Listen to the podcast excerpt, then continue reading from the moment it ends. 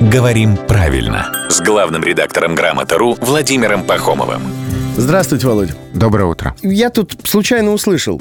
Прямая цитата. Это устройство представляет из себя, и я сразу представляю себе как какое-то устройство, значит, что-то о себе возомнило. Выходит такое. И, внимание, ковырялочка. Да, тайра, та тайра. Из себя или собой? Я вот Это что. второе значение оборота «представлять из себя». Вот это вот, ковырялочка. Так. А первое значение — это просто быть, являться. То есть представлять собой. Нет, представлять из себя тоже употребляется в этом Ага. значении. И, в общем-то, и так, и так можно, но все-таки в справочниках э, в этом значении оборот «представлять из себя» отмечен как разговорный, а представлять собой как нейтральный.